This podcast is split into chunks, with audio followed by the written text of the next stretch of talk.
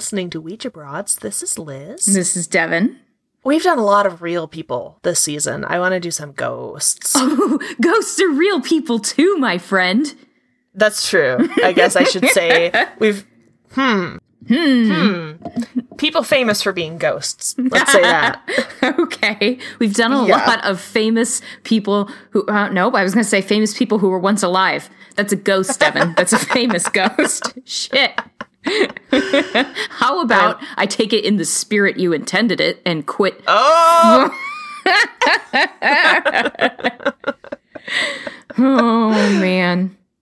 but before we do that, can I tell you a little thing that's happened recently at the Empress Hotel in Victoria? Oh my gosh. How have you and I not gone to high tea at the Empress Hotel yet? First of all, I don't know because we don't travel enough. We have to fix oh, that this year and we travel do. together. We instead of all absolutely do. separately. once I move back to Washington, it's happening.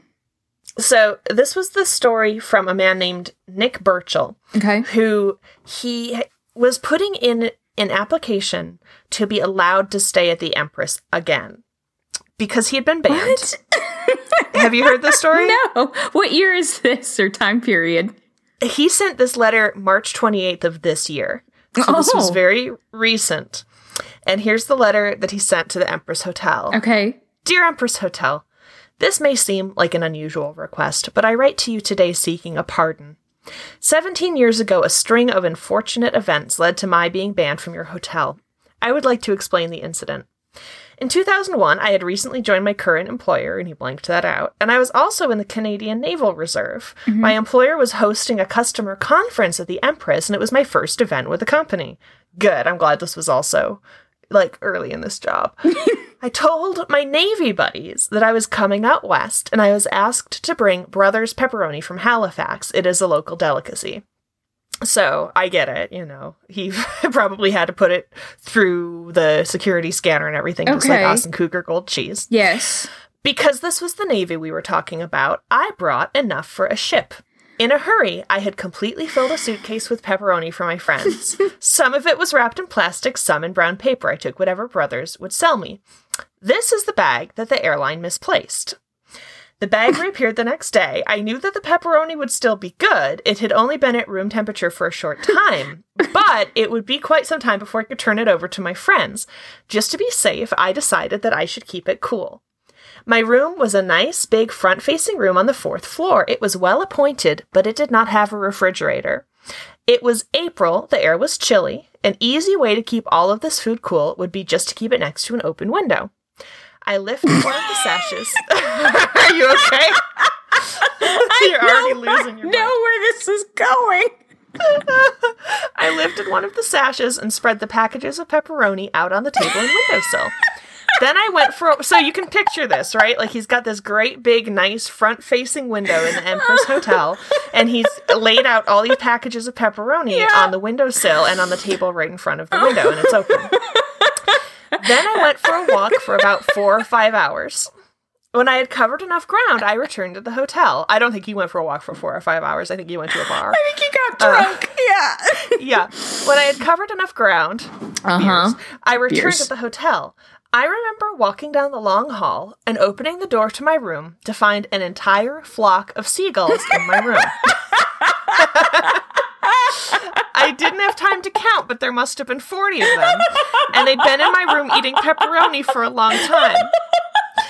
In case you were wondering, Brothers Pepperoni does nasty things to a seagull's digestive system. As you would expect, the room was covered in seagull crap. what I did not realize until then was that seagulls also drool, especially when they eat pepperoni. I'm sick. I'm sure you have an image in your head. Now remember that I have just walked into the room and startled all of these birds. they immediately started flying around and crashing into things as they desperately tried to leave the room through the small opening by which they had entered. Less composed seagulls are attempting to leave through the other closed windows. The result was a tornado of seagull excrement, feathers, pepperoni chunks, and fairly large birds whipping around the room. The lamps were falling, the curtains were trashed, the coffee tray was just disgusting. Deep breath. Deep breath.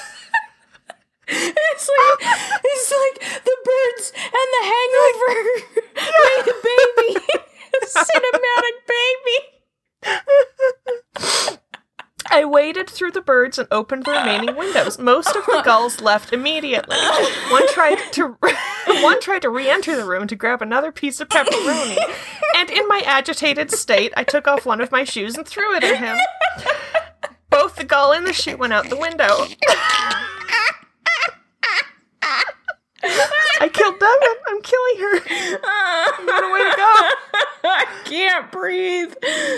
By this time, I was down to one gull left in the room, but it was a big one and it didn't want to leave. As I chased it, it ran around the room with a big hunk of pepperoni in its gob. In a moment of clarity, I grabbed a bath towel and jumped it. It started to freak out, so I wrapped it in the towel and threw it out the window. I'd forgotten that seagulls can't fly when they're wrapped in a towel. Oh, and he's on the fourth floor. This is all happening fairly quickly, and this is mid afternoon. The Empress hosts a very famous and very popular high tea. No. I suspect this is where the large group of tourists were heading when they were struck by first my shoe and then a bound up seagull. I'm drowning.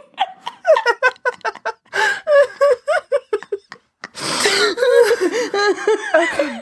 Okay. As he says, let's go back to my little housekeeping issue. The room was bad. There was a lot of damage. Yeah, like this isn't the fucking Radisson. This isn't the Red Lion, you know. This isn't Super 8. This is the oh. Empress. They have real furniture, people. Like actual beds, not the IKEA press board stuff. Yeah, like clothes hangers you can actually take off the rod. could That's how if you you know you're in a wanted. fancy hotel. I was new to my company and I was really trying to make a good impression at this important event. I decided I would carry on for now and handle this whole thing later. We've all had that moment Oh, God. where you're like, I I can't with this. Oh my god. I, I then realized that I had only a few minutes before an important dinner and I had only one shoe. I, That's right. I made my way to one of the side doors and recovered both the shoe and the towel that were laying in some wet soil near the walking path, so I guess the seagull was okay. okay. Yeah. The shoe was a mess. I took it back to the room. By this time, I closed the windows. Good call, dude. Yeah. Six hours too late. but- yeah. and the air was becoming quite ripe with the smell of digested pepperoni and fish. Oh god. I went into the washroom and rinsed the mud off my shoe. It cleaned up nicely, but now I had one wet, dark shoe and one dry, light colored shoe. In retrospect, I should have just wet the dry shoe. Yeah. Instead, I chose to dry the wet shoe using a little hairdryer. it was actually doing quite well. I had the hairdryer jammed in there and the shoe was drying quite nicely. Then the phone rang. Oh my god. I walk to the next room to answer it and the power goes off.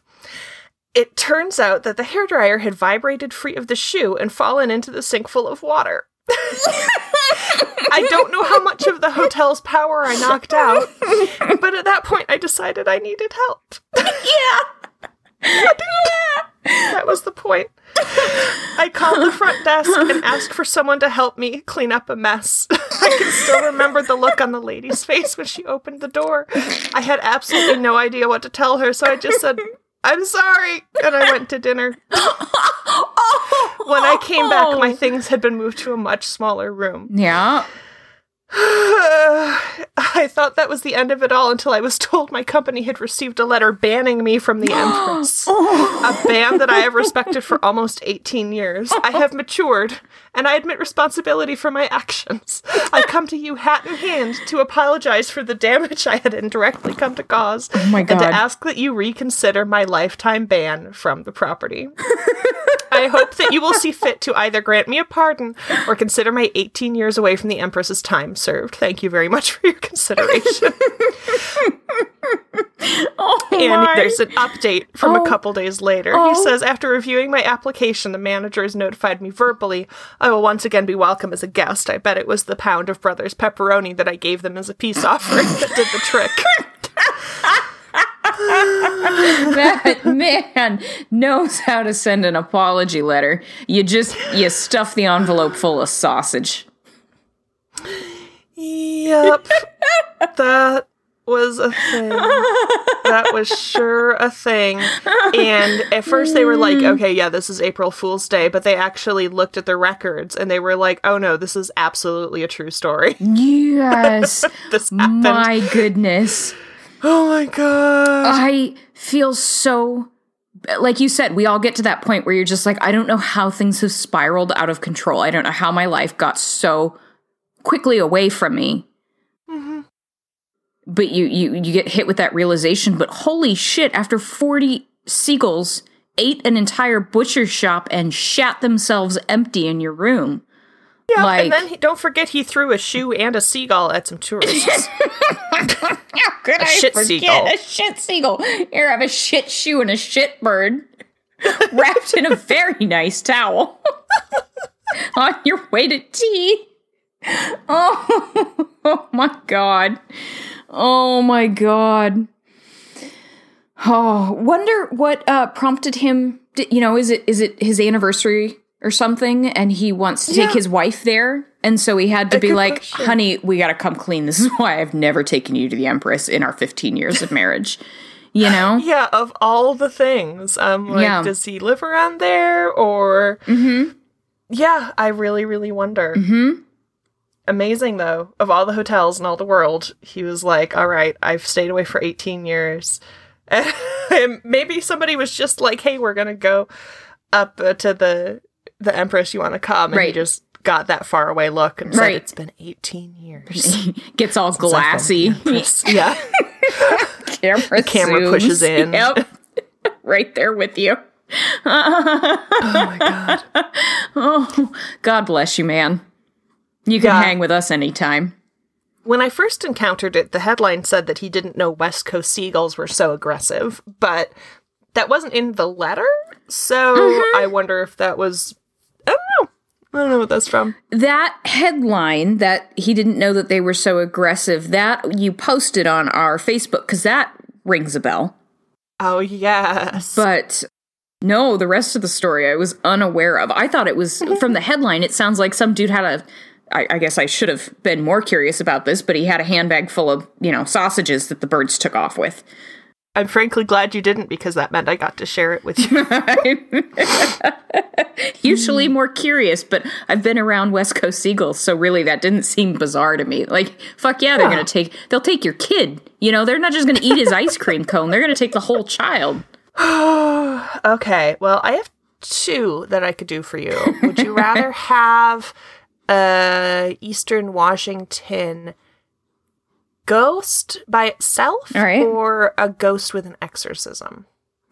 Oh my gosh. Oh my gosh. Okay, do the ghost by itself first, and then I'm gonna save the ghost with the exorcism for dessert. All right. So you actually went to Eastern Washington University. I did, did. you ever hear about the Dryden Hall demon?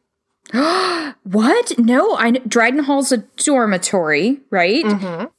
Yes. I think it's one of the circular dormitories. I didn't. I went to Eastern in 2006 through 2008 is when I graduated, Mm-hmm. and I didn't have to live on campus because I did my first two years at community college. And by that time, I was married to Aaron, and you know, like had a spouse. We weren't going to do spousal accommodation stuff on campus. No, I think I just lived with you during that time period. You did. I looked into this a bit. Okay. It is, yeah, it's a residence hall in Cheney and on the campus of Eastern Washington University. Uh, it the haunted part of it is already disputed. This is one where it's a very, it's got a very uh, steps to hell vibe where you're like, it was this, or maybe it was this, Oh. or maybe this happened because that's the oral tradition for Yeah. you. It was originally constructed as an all female dorm. It was named for a professor who worked at Eastern. It's co ed now. Okay. And the North Wing is for residents 21 and over. And they say that's the part that is haunted. And so there's two versions of this. One is that on the outer wall of the North Wing, at night, the lights that shine on it form the shape of a mysterious screaming face. And at first they were like, oh, yeah, you know, everything looks like faces. Right. And if you just move it, you know, we'll fix the lights and it won't look like a face anymore. Yeah. But according to the story, no matter how many times the groundskeepers changed the position of the lights, the face still appeared. Ooh. Okay. So that's spooky. Alternately, some people say that it is one of the dorm rooms, specifically 309, that in the wood grain is a screaming face. I don't know. Oh. So the dorm room one I had heard. Oh, okay. The screaming wood face I had heard. Yeah. yeah. Or no, sorry, it's room 203. Okay. And I'm like, eh, I've seen a picture online Mm-hmm. of the lights making the face. I haven't seen a picture of the wood grain face. And either way, our brains like to see faces. Oh yeah, that's know? one of the problems with I think a lot of you know photos of ghosts or photos of supposed ghosts is your your eyes want to matrix that bizarre random assortment into something it recognizes and it loves faces. Faces are great. Yeah. They're either danger, so you should recognize it, or they're a friend, so you should recognize it. Right? Remember the face on Mars? Yes. When we were in high school or so? and it was like, deal. oh, actually, if you, if you light it from any other direction, it doesn't look anything like a face. Yeah. All right. they call it the Dryden Demon, I guess, for alliteration purposes. Mm-hmm. Sounds good. And either way you hear the story, the legend is that it has something to do with a suicide Yeah. in there because that's those are like prime ghost associations, right? Like it's for whatever reason and I'm sure there's like explanations of this and people who do paranormal stuff could tell me all about it that you know, when somebody dies of natural causes at the end of a long, fulfilling life, we don't expect a ghost as much as when somebody's potential is cut very short Right. which is notable when they're in college because Right. college has all those associations of like you know the best time of your life and you're young and you're healthy and beautiful and blah blah blah Right. blah blah that in itself i've always found kind of like mm, i think it kind of others suicide in a way that makes it a little Yeah, more glamorous than for I possibly like but what somebody has actually found is that there was a young woman who took her own life in 2005. Okay. And there's a website that talks about this as a suicide cover up and talks about it like it's a bit of a conspiracy. But as I read even their stuff, as I was reading what they wrote, I think that they were just doing a good job reporting on this and not being sensational. This person says no cooperation from any official faculty or staff with poor press coverage suggests a cover up or an attempt to hide information. I think that's a weird conclusion. I think it's that yeah. suicide is a, a personal and sad and mundane thing. The other one is they're like, oh, well, somebody, a young man killed himself in the room in the 1960s. It's like, well, it was built in 1965 as an all female As a woman's dorm. So yeah. he he went to some extra effort were that the case They back then they weren't building them like Hogwarts. You know, it didn't turn Yeah. into a big slide to dump you out of the all girl dorm. yes this is one that i have a hard time getting as much into even though i've seen a picture What does it look like? Should I look it up right now? Yeah look it up take a look at it google dryden demon ewu you'll get a picture of it it looks as much like a face as like anything but it's kind of like a constellation sort of effect Are you right? kidding me? This is what they want us. It looks like a. If you want to convince me this is a face, then you are a radio technician who can tell me which part of the baby I'm looking at in an ultrasound. Because that's an art yeah this is that kind of face. You like I get it. Yeah, I see the indents for an eyes and I see a nose and I see an open mouth, but oh my god, my sheets have looked like this before. Right? It, it's sort of like anything with a relatively flowy sort of shape is Yeah. gonna look like that. Yeah. Yeah. when I was at Eastern, I had already done all of my general education requirements for the most part. So I was uh-huh. mostly in the art building. And what we talked about was how we felt like the art building was a big cylinder and it had staircases that kind of double helixed up to the second floor. yeah. And uh, what we all talked about was how it felt like a whatever the opposite of a prayer wheel was like no one could make good art in that building you felt super oppressive it felt like and this is woo it felt like a negative energy vortex and you just felt like you were charging it. You were spiraling up this energy as you went up or down the stairs. So there wasn't anything paranormal supernatural whatever that was happening but we just everyone in my cohort felt so unhappy and oppressed trying to make art in that building. Oh, so that was that's bad. amazing and depressing. so depressing. It was just really kind of impossible to get into the right headspace or to feel creative enough to make art in there. You just felt way oppressed. so the other campus haunting, Yes. actually, there this is a theme that I wanted to tell you about was the Monaghan Mansion. on Gonzaga University's campus. I almost researched that for today's episode. you did? I did. Oh I looked at. Patsy Clark's. I looked at the Bozarth Mansion, and because I was looking at Bozarth, Monaghan came up. I see. and yeah. I didn't read into it. I found something totally different to tell you. But oh my goodness, I've heard that that's the music hall on Gonzaga campus, right? That's supposed to be haunted. Yes. Yes. It's supposed to be haunted and famously you gasped. Well, yeah, but I was like, well, no wonder this is the exorcism because Gonzaga, if you don't know, folks, is a Jesuit Catholic campus, so they still Yes. believe in exorcisms. Yes, and actually have a lot of things to say about Oh my gosh. exorcisms. Oh my gosh! So Sorry, it's famously haunted. You said famously haunted. So, on the western edge of campus, there's a Victorian mansion. So, as Gonzaga has grown, it was founded as Gonzaga College, Yeah. you know, quite small. And as it's grown and expanded um, all the way down to the river, Yeah. all the way back almost to Indiana, the street, not the state. I realized what I was sounding like as I was saying it. All the way to Indiana. It's the All biggest way. university, it's bigger than several states it's absorbed various houses and some Yeah. of them have become like residential places for the students and some of them they've turned into campus buildings right. so this was the home of an entrepreneur who was born in Ireland and came over to the US and got rich. You know, he started hauling freight and Okay. trading and he supplied the army. Okay. And he was one of the early businessmen and landowners who was involved in starting Spokane, basically founding it as a town. Yeah. And because he was well off, he built this beautiful mansion in 1898. And it's really lovely. It's kind of gray stone. For once, it's not a Kirtland Cutter thing, as far as I can tell. It's just a very classic, like, you know, here's a nice porch. It's Yeah. it's a mansion, but it's not like one of those that stresses you out because it's just so big. Yeah. It's it's very pretty. Jim dies in 1916. He's 75, comfortably surrounded by family. And many, many years later, the mansion is absorbed by Gonzaga Okay. because, of course, having a nice, big, well built space like that makes a lot of sense. Totally. And I don't know if they used it for other things, but at the time the paranormal stuff starts, or at least goes on record, it's the 70s. Okay. And it's being used as the music area Okay. Having a house be a music building makes a lot of sense. You need to have spaces where people can kind of partition themselves off and not be crossing sound waves, you know, not be hearing other people sing Gilbert and Sullivan while you're trying to compose a rock anthem or whatever. Yeah. You know, you've got to have a bunch of pianos all over the place doing this.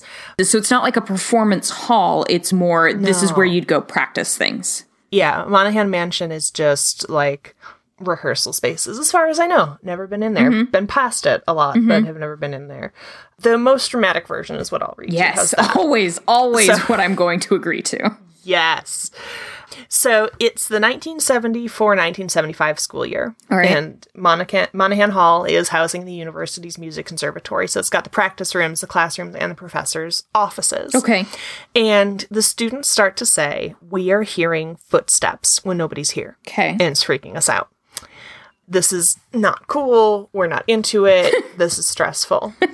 I'm sure that's exactly how they put it. I bet it was. I'm just like, kids, you're fucking deal with it. You're on stage, just perform through it. I have no They're, they're getting creep, creeped out by this and getting alarmed. And then they get in contact with Father Leedale, who apparently taught in that program. okay. Right? And they're like, oh, we don't like this. We don't like this. And he's like, okay, I'm going to show you there's nothing to be scared of. And I'm going to sleep in my office on a rollaway bed.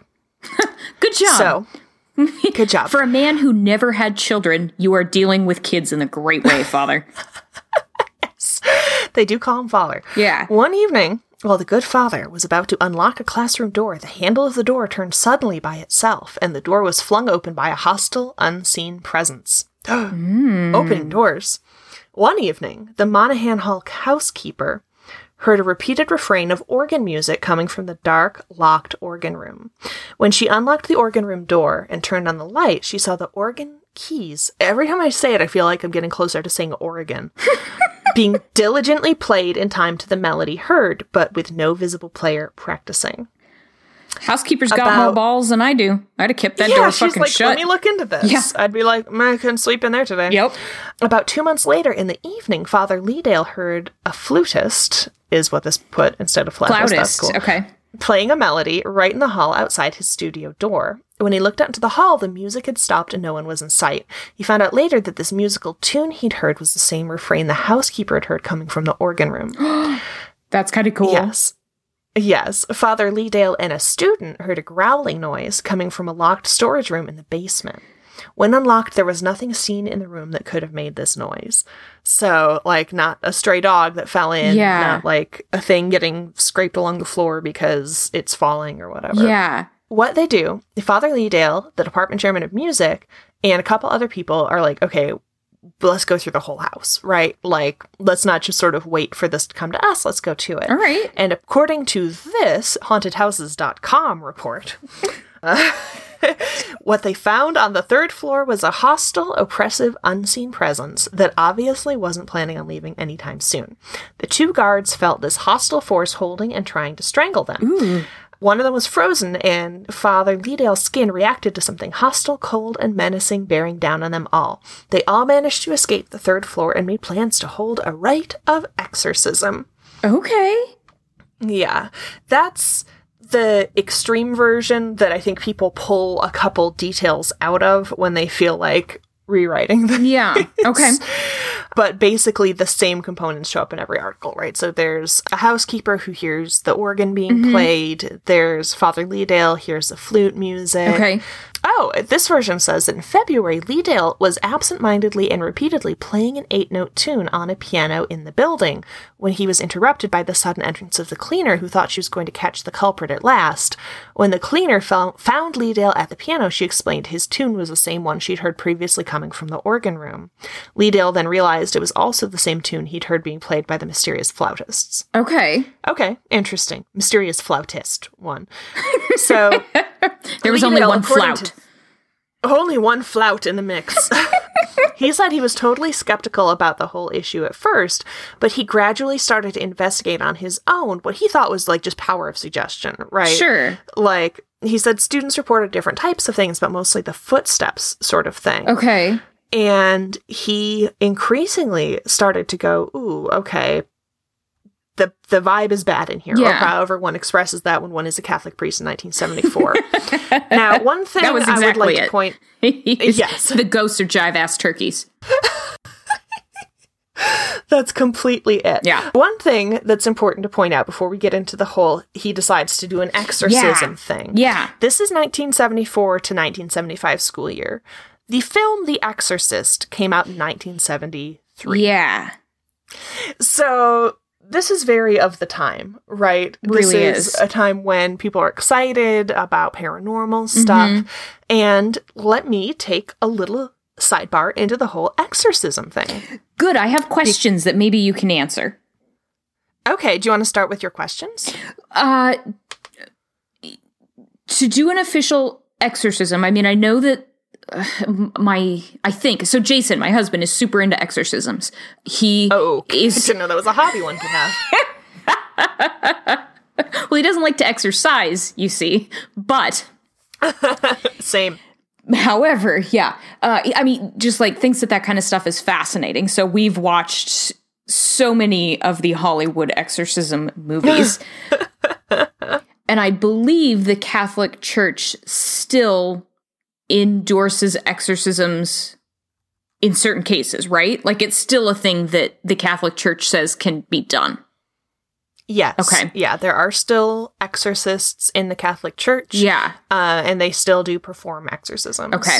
But I'll put my little disclaimer in here. Although I'm not a Catholic right now, I was actually joined and did all my rite of Christian initiation for adults Yeah. as a college student. So I was a baptized, confirmed, etc. Catholic for a good few years Yeah. there.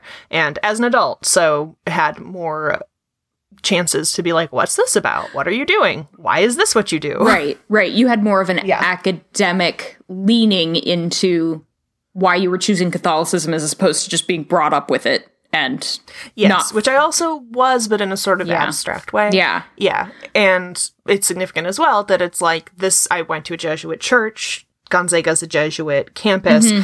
The current pope is a Jesuit. And of all the various like branches of Catholicism, Jesuits are the ones that you associate with education, Right. academia, research. My mom actually taught at Gonzaga for a while when we first moved out here. And she said, you know, there's a component of what they teach and what they do that is definitely informed by that, but it's, you know, she wasn't expected to attend mass or anything. Right. Yeah. So what's what's your under, your understanding is that, ex- which is correct, is that exorcisms are still an That option in the Catholic Church. still Church. an option, but and then my question or my like, I'm going to say a thing and tell me how wrong I am to actually perform an exorcism, like a church sanctioned exorcism.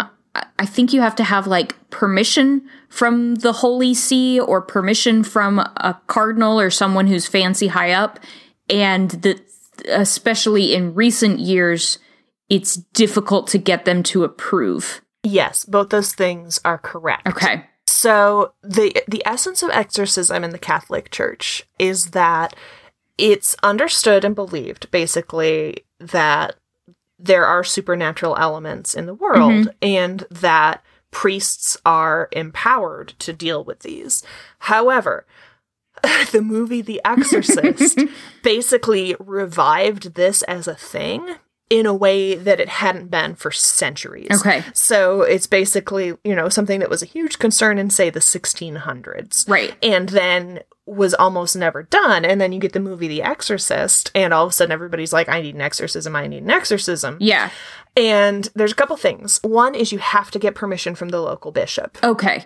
formally, expressly, not just like you're an exorcist, do your thing.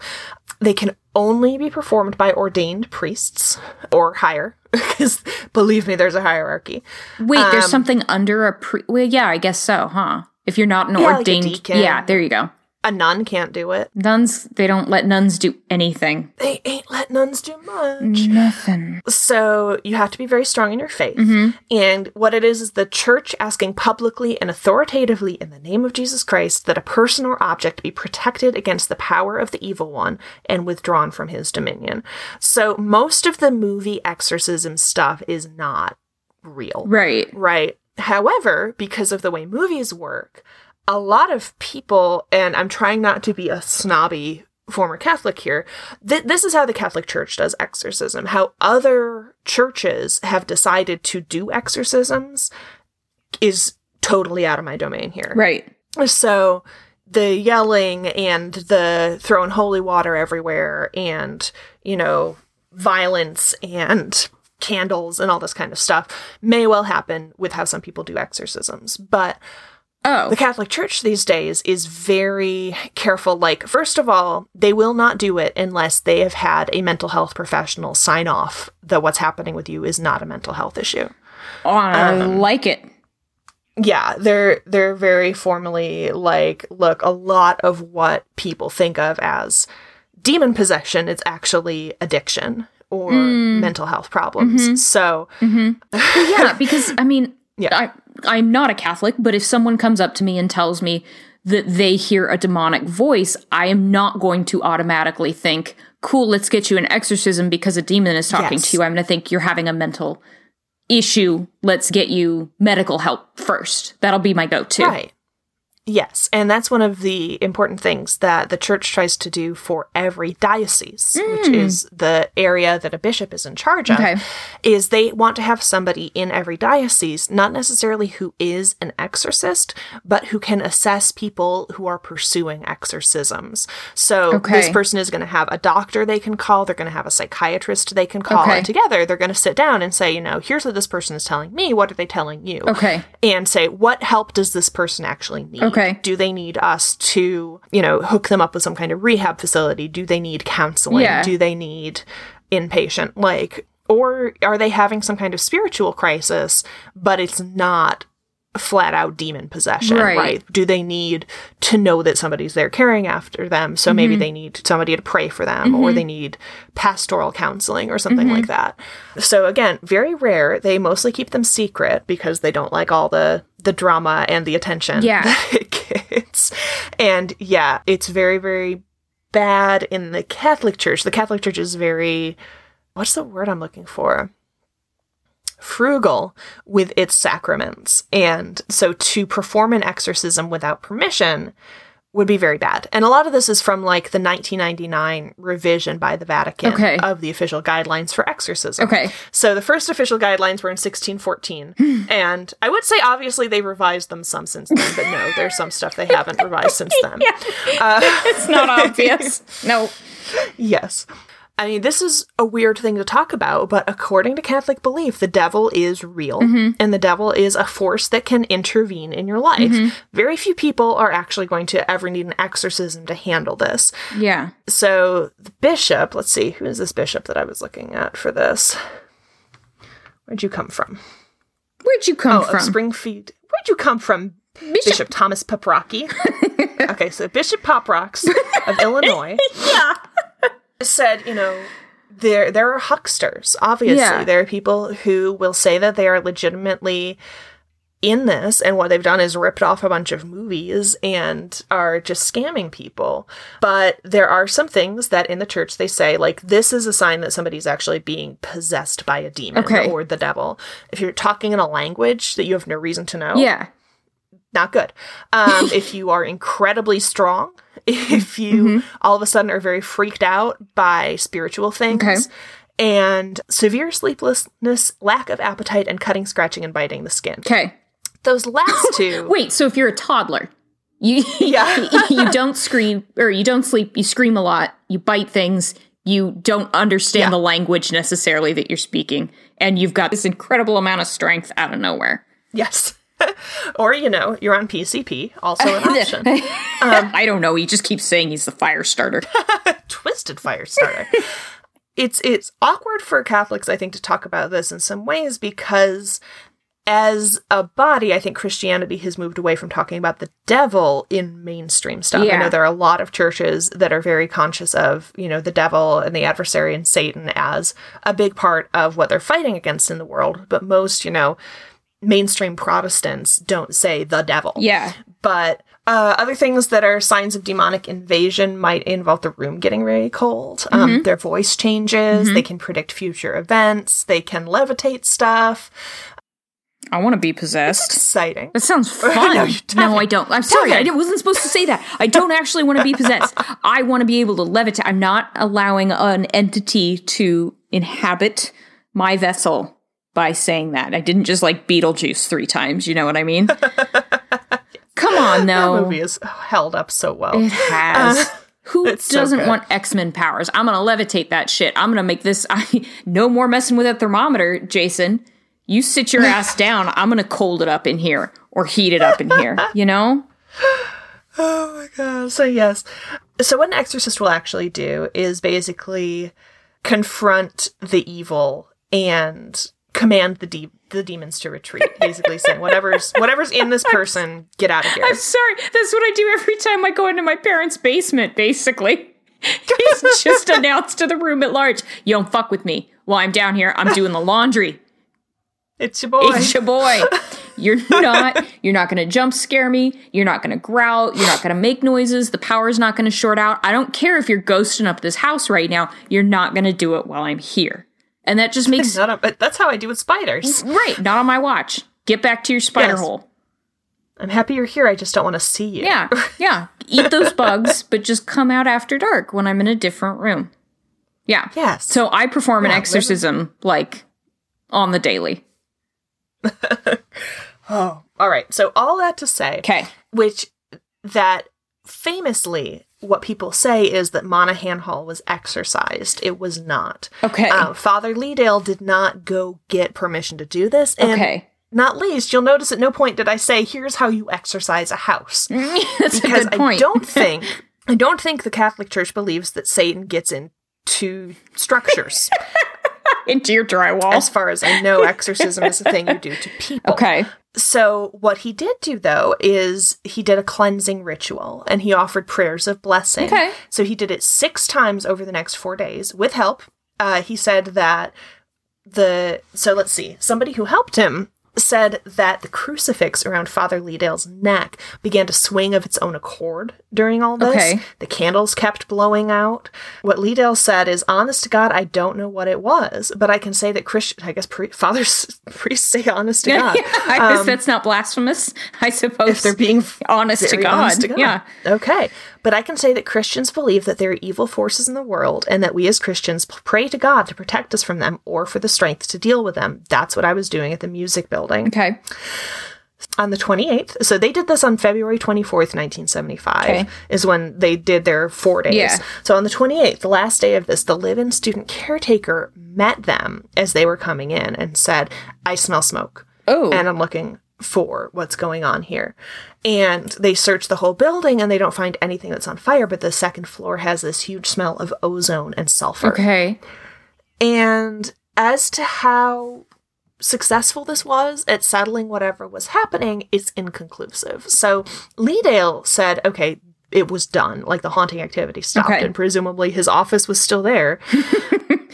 In 1979, security guards were actually in the attic and they saw a large blackboard on wheels roll toward them across the creaky floor Oh God. until it pressed against one of them. Mm.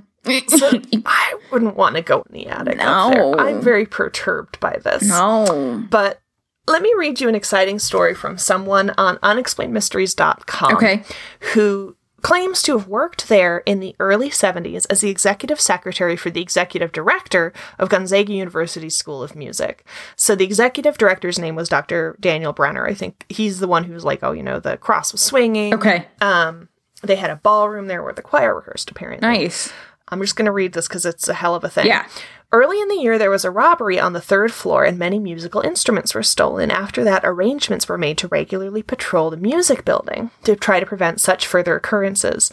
Both Dr. Brenner and Father Leedale were with the patrol in the ballroom one evening when they reportedly ran into something invisible, cold, and soft like a marshmallow, which prevented them from continuing further. Evil marshmallow. Freezer Jello says, nope, you're done. Yep.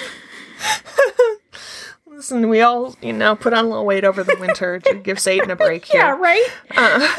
yes. Uh, so she has other stories of, you know, I put this thing over here and then it turned up over there and cold spots Yeah. and this and that.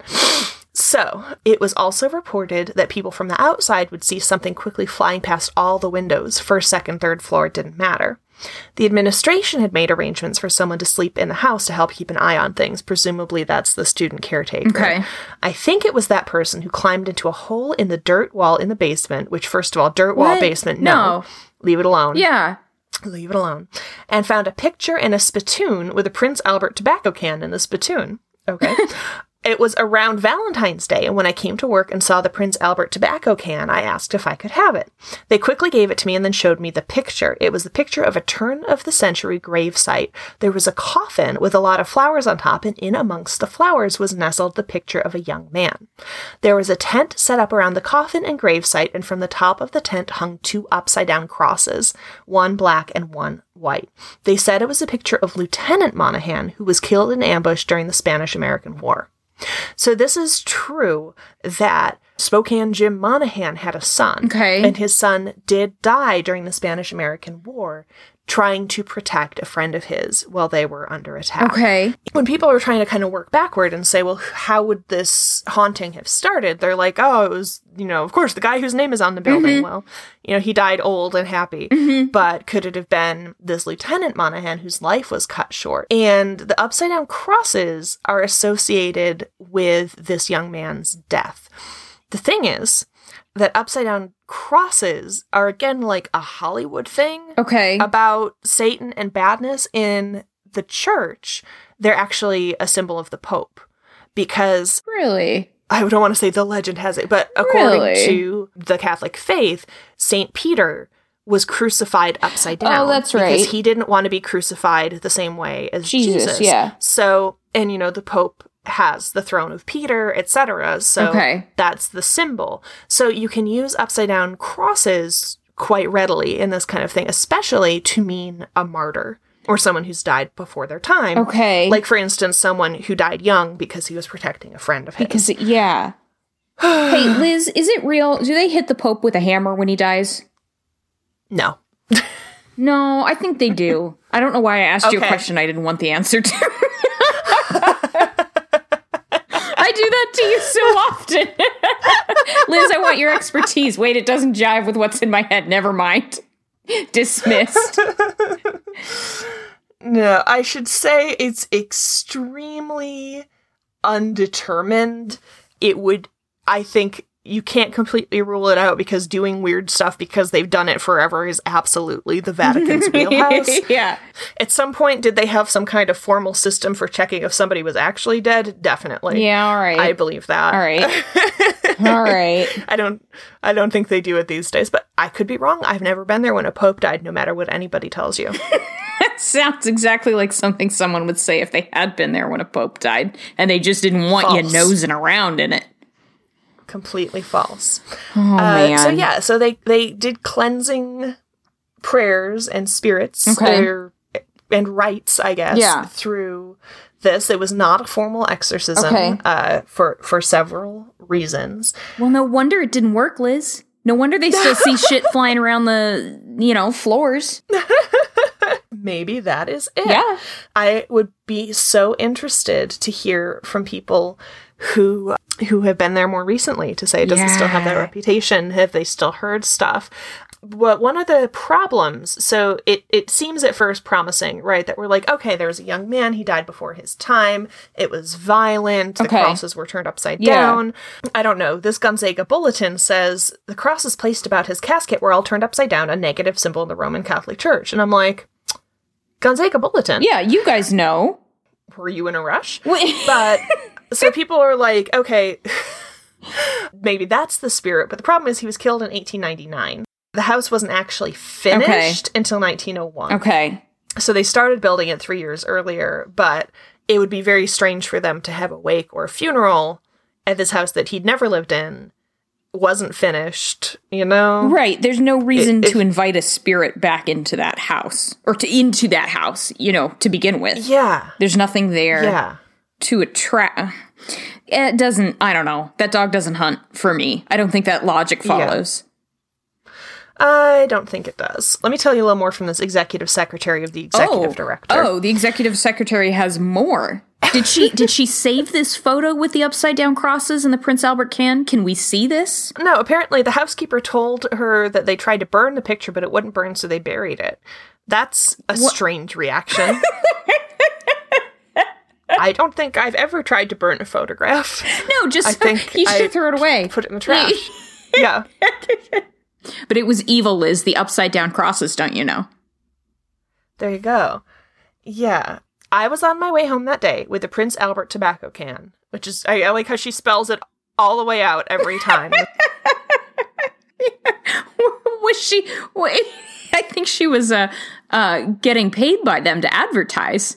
You know, I I think she was a hoarder. this is worth something. But here's what she thinks. I started thinking I would put Frango mints, so apparently she's shilling for them also, for them too. in the can for my boyfriend's Valentine's Day present. In the Prince Albert tobacco can. tobacco can that she got out of a hole in a dirt cellar He's gonna be and disappointed. might have Satan in it. Yeah, either Yeah. way, he's unhappy when he opens it. Okay. But don't worry. Then I began to worry that the spirit might enter the Frangos and my boyfriend would turn into the spirit.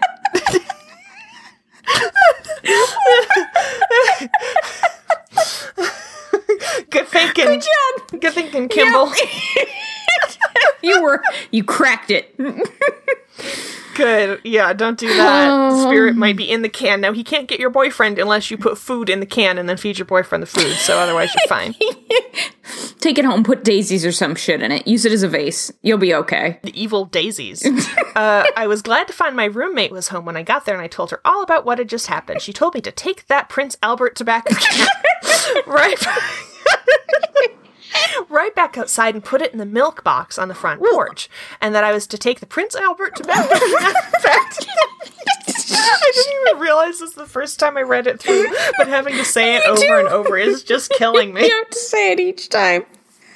Okay, so she had to put it in the milk box on the front porch, which I guess is like your designated Satan containment area in the day.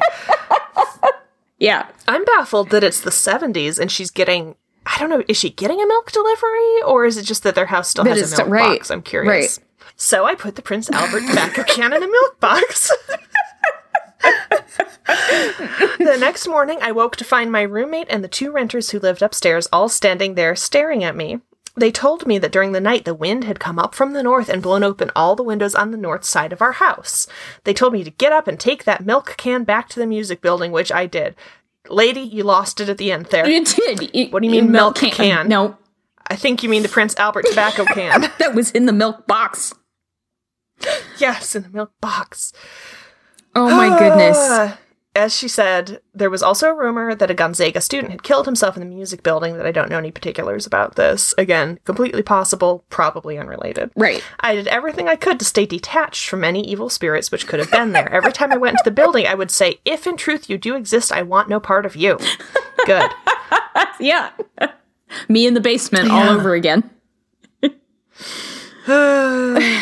one one last thing from user Kimball Campbell.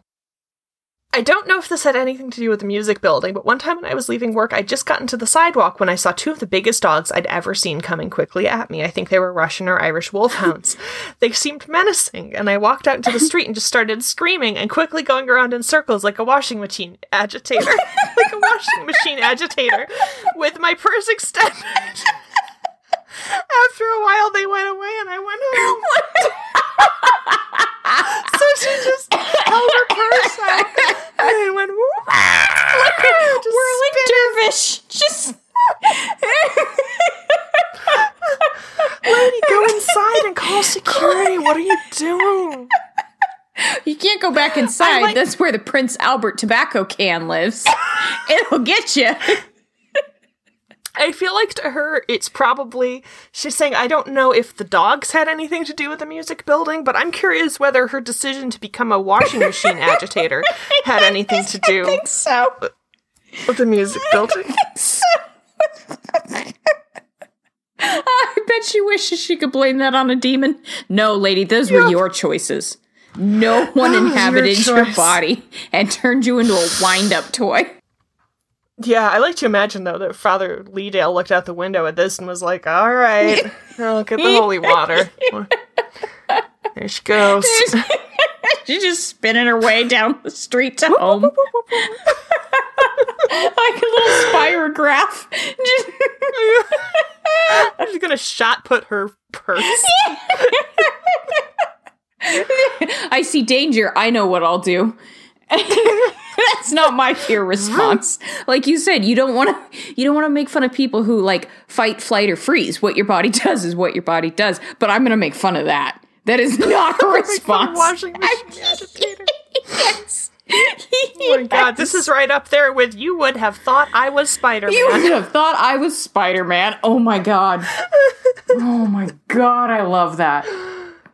That's amazing. So yeah, I would love updates from any students at Eastern or Gonzaga mm-hmm. about whether the stories of Monaghan Hall and the Dryden Hall Demon are still being passed down, what they've evolved into, especially if you've seen or heard anything. The stories of the Monaghan Hall washing machine agitator. If you've tried that maneuver, we want to know does it work? Apparently, it gets rid of big demon dogs. Somebody loan me some big dogs and see. Mm-hmm. I could see you trying that. Crime. Wow. Uh, yeah. Maybe I'll plug. I'll, I'll reinstall my EVP thing and walk past Monaghan and see what I pick up. Washing machine, Tide. Washing machine. Whoop, whoop, whoop, whoop, whoop. Yeah, right? you just assume she makes the Zoidberg noise as she's spinning course in a she does. circle. Just Yes. It's a soft shelled whooping crab. Just oh my lord. Okay, so I think we've learned many important things today, such as how to avoid giant dogs and not to put pepperoni on the windowsill of your hotel room.